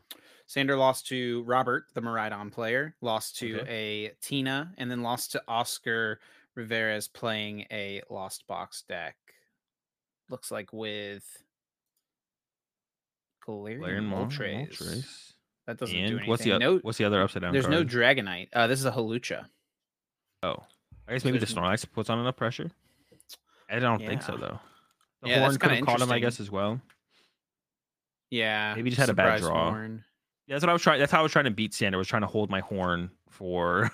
well, he played enough. you right after this guy, so he was probably yeah. well aware. He was like, "I'm not losing to another horn," you know. Yeah, just assume it. Just, if you got surprised by horn last round, assume they have a horn this round. Yeah. Yeah, it was probably a 1-0 though, so it was like probably Oscar maybe squeaked out a game because that definitely doesn't seem like this seems like it'd be tough. Maybe I just don't know how to play the matchup, and there's like some other key to the matchup I didn't pick up on, but it felt pretty impossible. Yeah, he did beat another Sablezard that he played. He beat a Dragonite in round three. This guy made day mm-hmm. two. Maro uh, Wandolph. Beat, had a Guardy. Had a couple ties. Yeah, with the Urshifu deck as well. Yeah, Lost Zone Tina seems like a bad matchup. I don't think you're being Lost on Tina. Yeah, and then think, lost uh, to the probably just the aggression of of Miraidon, the yeah. uh, the Miraidon. Yeah, and doesn't have it. Yeah, the damage is so high from Miraidon, and you, the Miltank's not saving you. Waiting for the Mimikyu. I bet Sander was hoping that the Mimikyu would be out. yeah, I did want to point out. You know, I mean, you mentioned the core of the deck here is Penny, Loop, Mimikyu V being one of those options. And when Penny got revealed back in December, the very first thing Sander tweeted, Mimikyu V's best friend. So back in December, like, and he did the same thing back whenever uh what was it that let Eldegoss go infinite? Was it double turbo energy? I guess whenever double turbo energy got printed, he tweeted about double turbo Eldegoss loop. Um, and then ended up playing it, right? So like Sander does not hide his thoughts. you know, he's he's putting it out there on Twitter what he's thinking is good. Um as soon as cards are revealed, right? And even here, right? This is a Japanese account that Sander retweeted showing just a Mimikyu penny and then four pal pads. One other thing I'll note as well is this control deck does not have like a perfect infinite, but it's pretty much the same infinite as his Mewtwo V Union deck from NAIC, right? Where you have pal pad, Silene, and Team Yell's Cheer. And the combination of those things, especially with this list having three pal pad in it, is theoretically like you have to flip an absurd amount of double tails for that to not let you remain infinite, right? And even if you did flip a bunch of double tails, you could even sneak in the Regieleki if you needed to. Yeah, it's not infinite, but you have enough resources to like win your matchups. I think. Yeah, I, am curious as to why this is Sanders' reason for playing Crushing Hammers previously was like, well, if I play one, they might think I play more, which is fair. But people know like, this now. deck. This deck is not very good at infiniting Crushing Hammers. So I wonder if there was like a specific energy that Sander felt like they had to remove to win a matchup, or if it was the same theory of, oh, because I'm Sander, if I play one Crushing Hammer or two, they'll think I have four. Maybe it's possible. for the Shadow Rider yeah. against Mew potentially. But uh, then I guess you would maybe just play Fan of Waves instead. Yeah, then you would just like do Fan. Um, so that's curious.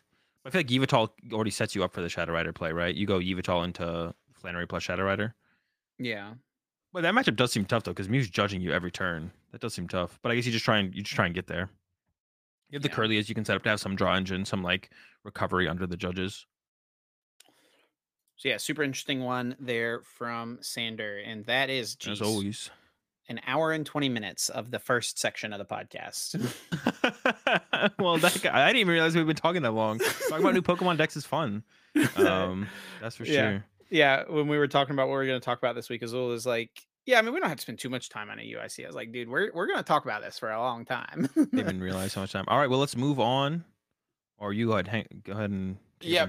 Yep. So we're going to move on to the next segment of our podcast. But before we do that, we do want to give a big thanks to our sponsor, Dragon Shield, for you know supporting the Uncommon Energy podcast. Dragon Shield makes tons of trading card game and just other various tabletop gaming products. Our favorite product, something that we constantly use all the time, is the sleeves. They definitely make the best card sleeves in the business. Azul and I both exclusively use Dragon Shield sleeves when we play in tournaments. I use um, also a Dragon Shield. I've got a um, a Magic Carpet, which is the setup that lets you store a bunch of cards in it. Um, and that's what I use to store my cube. I use the Dragon Shield cube shells as well. Tons of great things for Dragon Shield. They make binders as well to store your cards and yeah, they're products that Azul and I have both used constantly, and uh, we are big fans of them and very thankful that they are uh, wanting to support the Uncommon Energy podcast. Yeah, huge shout out to them as always. I actually was rocking the the blood red matte sleeves for EUIC. Those are my favorite. My favorite are the mattes. I definitely like switching up the colors, but yeah, I was rocking the blood reds uh, blood red matte sleeves for UIC, and um, yeah, they worked good, great as always. No problems. I got deck checked. No issues with my sleeves. Um, yeah, That's it. They're always high quality sleeves and can always rely on them to, you know, take me through a tournament with uh, without any fuss. Yeah, I've used those blood reds before. Actually, I'm, I'm a big fan of that color. It's like a deep dark red color. Yeah. I like it. Well, cool. All right.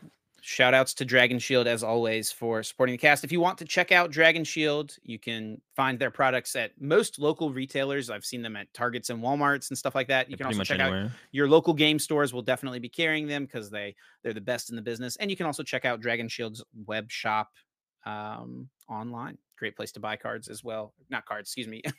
uh, sleeves, card sleeves, and tons of other gaming products. Thanks again, Dragon Shield. I'm gonna move on to guess that flavor text. It is my turn. I feel like for some reason I feel like I've picked or you've picked two weeks in a row, but I don't. I think that's wrong. I just haven't remembered the other ones. But it is my turn to pick this week.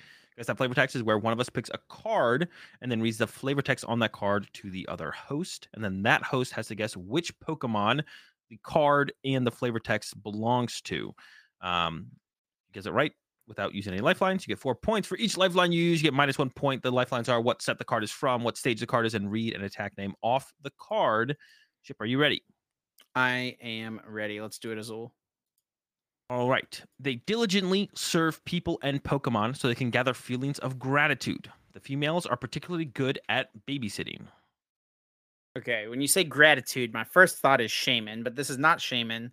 Um, they serve. Oh, it's a Pokemon that's male and female splits. They have different attributes. I think I know what this is. Let me have you read it one more time. They diligently serve people and Pokemon so they can gather feelings of gratitude. The females are particularly good at babysitting. Particularly good at babysitting. So I I want to say this is Indeedee. I think this might be Indeedee. Um, but I don't think that is Indeedee specifically good at babysitting. The fact that it mentions babysitting specifically is a little interesting. Um, I could just spike the four pointer here, which would be pretty strong. I don't know what else this could be, and I feel pretty decent about guessing Indeedee. Um, it would be pretty nice to just spike four points, but I could whittle it down a little bit more. Nah, we're spiking it. Yeah, come on, let's go. Indeedee. Is it Indeedee Azul? Mm, Yes, it is. Let's go. Oh Four my points. gosh. Four points. Has that ever happened? Has either of us ever gotten four points? No, before I didn't think so. I was like, at first I read it, I was like, hmm, I think I feel like Chip might be able to get some pretty easy. And then I read it again, I was like, eh, he'll probably if he gets it, he'll probably have to go through a few. And I thought if you asked the set, you maybe would not get it anymore. The set is Fusion Strike. I was like, if he asks the set, maybe that would throw Hmm, him off. What Indeedee is in Fusion Strike? Is it the one that like? This is psychic one with call for family. It's like not a oh, DD. okay, it's not a okay. real DD. Not the one that like does more damage for each card in your hand. No, that one could be in the set. I don't know if that one's in the set as I think well, that's in but- Shining Fates actually. Yeah, so I was like hoping you. I was like, mm, I don't think he'll get it initially, but Dude, uh, you're right though. If I had asked what set it was, I, I would have probably gotten thrown for a loop. I probably would have still come back to Indeedee, but it would have made me think Yeah. a lot more because I would have not thought uh there's indeed in the set. yeah, that I mean it's good like you said, it's not a memorable one. But Yeah. let's go, bro. Four Well- points. It's gonna take you a freaking year to catch I up know. now. we were tied before this week. We were tied, and now I guess Chip is up four. So uh, yeah, I got a lot of ground to make up, but hopefully I'm able to pull it back next week. No shot, kid. I guess I'll have to give you a couple of layups now. give you a chance to come back. Reasonable. All Uh, right. There's been a couple that I should have had, like the Ice Cube, and there was like another one I should have had, Darumaka. I have given you several gimmies. yeah, yeah, No, you got the Darumaki, even though you said the name wrong. We gave you the points. yeah. I knew the Pokemon. Mhm, Didn't know how to pronounce his name. All right. Well, let's move on. This is a topic that really has kind of blown up on Pokemon Twitter the last few weeks, and not or not last few weeks, last few days. And it's not really even something that necessarily has anything to do with playing the game, but it's kind of just something that involved the Pokemon card world. So it affects collectors, players, theoretically. And it's kind of just something crazy that happened. So this post blew up on Reddit over the weekend. Uh, and just says saw this in a Facebook group alleged printing company worker stole hits off the line and tried to offload them to an LGS. And the picture is just ridiculous. It is a table with hundreds, I mean, thousands probably of secret rare cards from Fusion Strike specifically, we see the alternate art Espeon, the alternate art Mew, Gengar, Inteleon VMAXs, variety of each of the different rainbow rares, the gold training courts. I mean, Azul, this, I mean, just hmm. looking at this picture in and of itself is pretty wild. Yeah, like looking at it initially, you're like, oh, they're just like kind of stacks of rare cards or like alternate arts. But then when you think about it, when you actually think about it, that stack is just only that. it's only that rare. I mean, this is like a thousand Espeon VMAXs. Yeah. Or like it's probably close to a thousand. I don't know. I mean, how big do you think each of these stacks are? Probably like it's a lot. Like three, four hundred ish, something like that. It's more than three or four hundred. I, I, don't know. I'd have to like look at actual stack of cards, but it's a lot. An actual stack, yeah. Yeah. It's a lot of cards. It's kind of ridiculous. Uh, the the biggest thing I think would be how stupid do you have to be to bring it into a local game store um or it's like to, to, to, give a little bit of comparison again it's like th- these stacks of cards don't even exist when like local game stores you know get all their their product from the distributor and open it all up they don't even have they don't even have close to this i mean how many close. packs would you have to open to get that get, i mean someone could probably Espeons. count it out and figure out how many cards are here on the table i mean we see boxes of cards that you know are not even have cards pulled out necessarily yeah. yet. I mean, this has got to be. It might be ten thousand cards sitting here on this table. Like, I don't think that's yeah, a ridiculous a thing. And if the pull rates of a secret rare, I think is like max one per box. It's probably more like one per every other box, something like that. Uh, one per 50 packs or so. I mean, that's a lot. So, I mean, this story blew up partially just because of how ridiculous the picture is, I think, but also a lot of people seem to think that Fusion Strike had really bad pull rates and somehow think that this, the fact that this many secret rare cards were missing from circulation, like affected the pull rates of the set overall. And my first reaction to that was like, dude, they make so many cards. There's just no way that this would ever have an impact on that. But I mean, the more you look at this picture, I mean, this is a lot of cards sitting here. But I think when you kind of think about how cards are actually packaged, which we'll talk about in a minute, it's pretty unlikely and I would say almost impossible that this actually had an impact on pull rates. But uh, it does make you scratch your head for sure. Yeah, yeah, it definitely didn't have an effect on pull rates with like how the car, with how the with how the packs are packaged and boot, then put into booster boxes. It doesn't seem like it should have a effect on any of the pull rate stuff. But yeah, it's actually like yeah, it's a ridiculous one. I mean, how could they even get away with that? That feels like a security breach at the facilities. Yep. And uh, well, they fun fact did not get away with it. So a follow up. Oh, they got close. Story, yeah, no, but they, they only didn't get away with it because they went to go sell it to a local game store, right? Like that's the only reason, right? Yeah. So this post it had to be like you have to be so stupid if that if you end up in that position and you're gonna do this and you go through all the if you're able to get that many cards out of the facility, how are you not smarter with how you get rid of them? like, yeah. So apparently they so they exchanged hands several times. Mm, for, okay, okay. As well is what what some of these. So they were the saying, the so. initial person was pretty smart. Then they got well, it out. They got rid of them.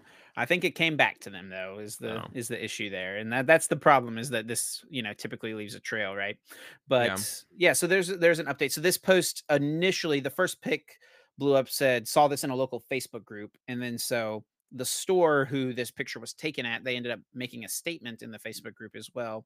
Posted and said, Many of you have recently heard the story involving stolen Fusion Strike hits and Trading Card World, which is the name of the store. I believe it is in Texas. Although the release of this information is unfortunate, the truth of the subject is as follows. TCW, the, the card shop, was approached by an individual inquiring if we were interested in purchasing hits from the set. We reviewed the picks from the seller and advised that they were either fake or stolen. Realizing the amount of packs that it would have required to obtain that quantity of hits, it seemed clear that one or the other was true. And like I said, I mean, it's probably like 50,000 packs would have needed to have been yeah, a lot to get this many cards. And that's like a stupid amount of packs. Okay. Uh, the seller explained his connection to the source, and TCW immediately contacted the Pokemon Corporation through proper channels. The information was sent up the corporate ladder given the seriousness of the situation. A high ranking Pokemon official contacted the card shop. Pokemon and TCW worked together to successfully retrieve and return the cards. So I imagine they probably told the person, yeah, we'll buy them and sent them out to the shop and then Pokemon recovered them, right? And then Pokemon acknowledged uh Trading Card World for their critical contribution to the recovery of these stolen items. It was the largest return of stolen property to date. Trading Card Wait, World for, for Pokemon or in general? For Pokemon. Oh, can it be in general? Yeah. Okay. I was like, yeah. yeah I was like, yeah. what? I was like, what? That much? was it that many cars? Holy moly! Uh, Trading Card World was asked to keep this information mm-hmm. confidential while an active investigation was underway. With respect to that request, TCW has kept this story and their important involvement out of the spotlight. Hope you all can appreciate the sensational aspect of the story and hope to keep the facts straight while public publicity seekers look to gain attention with misleading information. Hopefully, we don't fall into that category. Um, oh, oh no, but that, is that why it was released now? Then is because they were under investigation and now it's over. I do. Th- so there's a Pokebeach article that has a little bit more information about it, right? And I'm pretty sure that they wrote in here that um I'll see if I can find it. Um cards seem to have been stolen. And we'll talk about this too. So uh, I mean, th- cards being stolen from the factory is something that has been a big problem for the Pokemon Company for the last couple of years um as like the the general hype around pokemon increased right? More people were interested in it cards started to be worth more money. I mean we've seen pictures of stolen cards surfacing online much earlier than before the set comes out. Like i, I remember seeing this picture of this charizard vmax that they linked here on pokemon uh, on pokebeach uh the shiny charizard vmax from shining fates. I remember seeing this picture like two months before it was ever officially revealed even in japan yeah. to exist right? Like uh, th- it was a problem for a while. Cards were making their way out of the facility at kind of an alarming rate, almost, it seems like. Definitely. And I think one thing that they've been doing to try and correct that, right, is haven't they uh, I was distracted for a second. Nothing. Are you trying to read this or? I was. I was trying to read it on through your thing, and I should have been trying to read it on my monitor. I was trying to read it through the screen, your uh, the screen share. yeah. Um. So yeah, and one thing. This is actually something I think could be possible. So yeah, this picture says this picture. Uh, yeah, so the, the data from the Pokebeach article says the photo leaked from an internal investigation that started in September 2021 and concluded in January 2022. So it does okay. say the investigation is complete. Been like over for a year. Over What's a year interesting now too, over. as well, is if the investigation started in September of 2021, I'm pretty sure Fusion Strike came out after that. The Fusion Strike um, came out oh. November 12th, 2021. So, yeah. The person got their hands on the cards and tried to sell them to the store before the set even officially came out. Oh, yeah, that's actually a huge yeah. Right? I mean, that's I what I'm assu- that, yeah. that's what I'm assuming this means, right? If the well, investigation... yeah, if the investigation started in 2021, then it makes sense that they would have been trying to sell them the cards before September. Yeah, the cards aren't even out yet. Yeah. So I mean that had to have rung a lot of alarm bells for the card shop. So I mean I think one thing as well we should definitely give big kudos to the card shop for doing the right thing, right, and reaching out to Pokemon. I mean they probably could have gotten a great deal on this lot of cards since they're yeah. you know stolen. They could have tried to sell them over time online and probably made a lot of money, but they did the right thing, reached out to Pokemon and got it taken care of. Um, but yeah, one thing that this kind of has made me wonder so th- I mean, this was a problem for a long time, right? Like cards were getting out of the factory way earlier than they should have been. Um, and if you remember, Pokemon actually bought the printing company Millennium Print Group, which yeah. fun fact is like in the same city I live in. like it's like uh, you know, of the whole country. It's just funny that where the cards are made is like 20 minutes from my house. Um but the um what was I saying? Oh yeah, so Pokemon bought the printing company, right? And it, it makes yeah. me wonder if Pokemon buying the printing company had anything to do with all of these leaks, right? Was there yeah. just too much stuff getting out that Pokemon was like, all right, we're stepping in, we're buying this company, and we're gonna handle the the management and like the security, and we're we're gonna make sure that this stuff stops happening. Yeah, I mean, I think it's pretty silly that Pokemon doesn't already own the the company that prints their cards to begin with. Like that seems kind of ridiculous to me. Um, to begin with, that that wasn't already a thing. But I mean, I guess now they do. Um, but yeah, I don't know. I guess Pokemon, well, I mean, think Pokemon about it like this. To... Uh, think think about this as well. So you are um a, a corporation in the early 2000s that's tasked with bringing. Well, yeah, well, not initially, but like when was the when did they just buy it? When did they buy this year? Uh, in oh, yeah, see that yeah, they definitely could have like bought like 2018 or something. They probably should have bought when Pokemon was has been Pokemon's been big for a while. Sure. They could have afforded it for a pretty long time.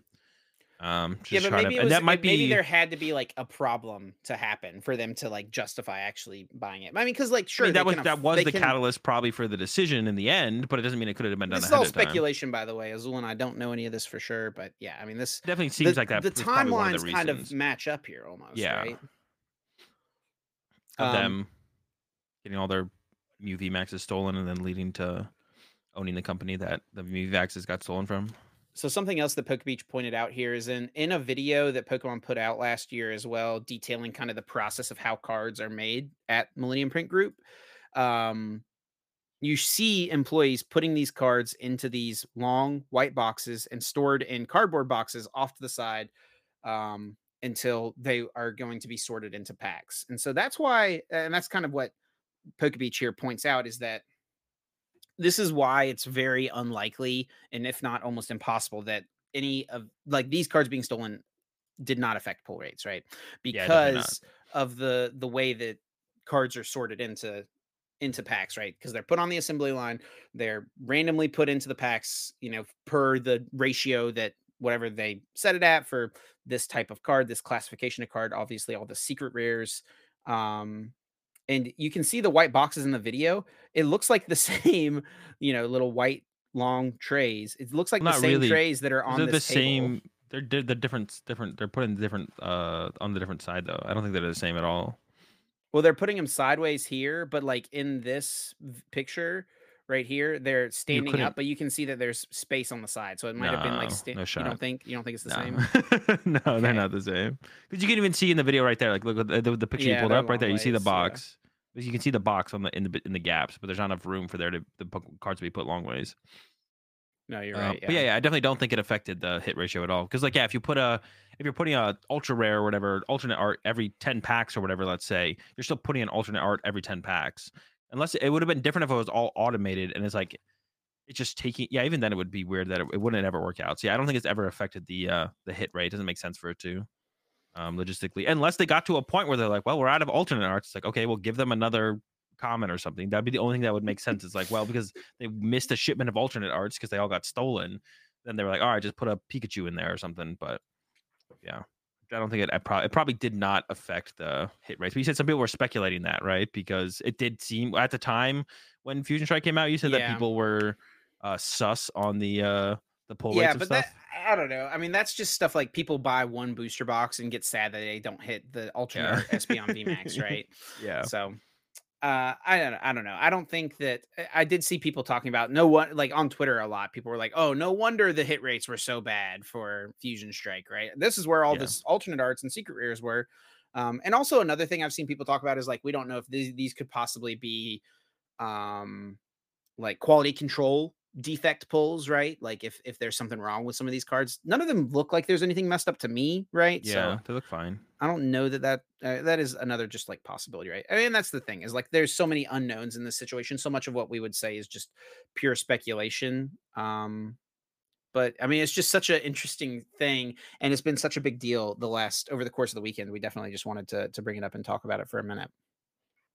Yeah, yeah, but I think that's gonna do it for this week's episode then. Yeah, interesting stolen Pokemon cards. EUIC is done. We don't have another major tournament for a couple weeks now. I think the next major tournament is Portland, um, which is in three weekends. So we got some time off, which I'm personally very thankful for because I've been traveling a lot lately.